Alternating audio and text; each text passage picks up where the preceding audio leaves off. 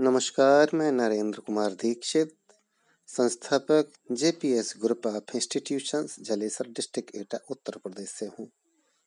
सर्वप्रथम, माँ शारदे बीणा वादनी के श्री चरणों में नमन करता हूँ और माँ शारदे से प्रार्थना करता हूँ कि वे मेरे अंतर मन के भावों को शब्द और स्वर प्रदान करें ताकि मैं अपने मन के भावों को शब्दों में और स्वर के माध्यम से आपके समक्ष प्रस्तुत कर सकूँ। तो प्रस्तुत हैं चंद पंक्तियाँ माँ शारदे के श्री चरणों में।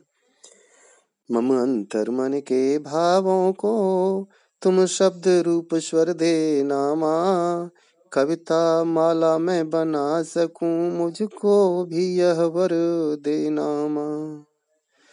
महामारी प्राकृतिक आपदा से छुटकारा देना माँ। नव वर्ष और गणतंत्र पर्व पर खुशियाँ सबको देना माँ। भारत माता के प्रहरी गण, स्वस्थ दीर्घायु रहे वर देना माँ। खेतों में हरियाली छाए, उपहार कृषक को देना माँ।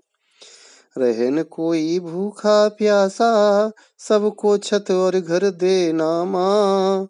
शासक और प्रजा में समता, भाव रहे वर देना माँ। तुम्हारे दल चक्रव्यूह का तोरण, हम सदा करें वर देना माँ। वैभव मई भारत माँ का यश, सतत बढ़े वर देना माँ।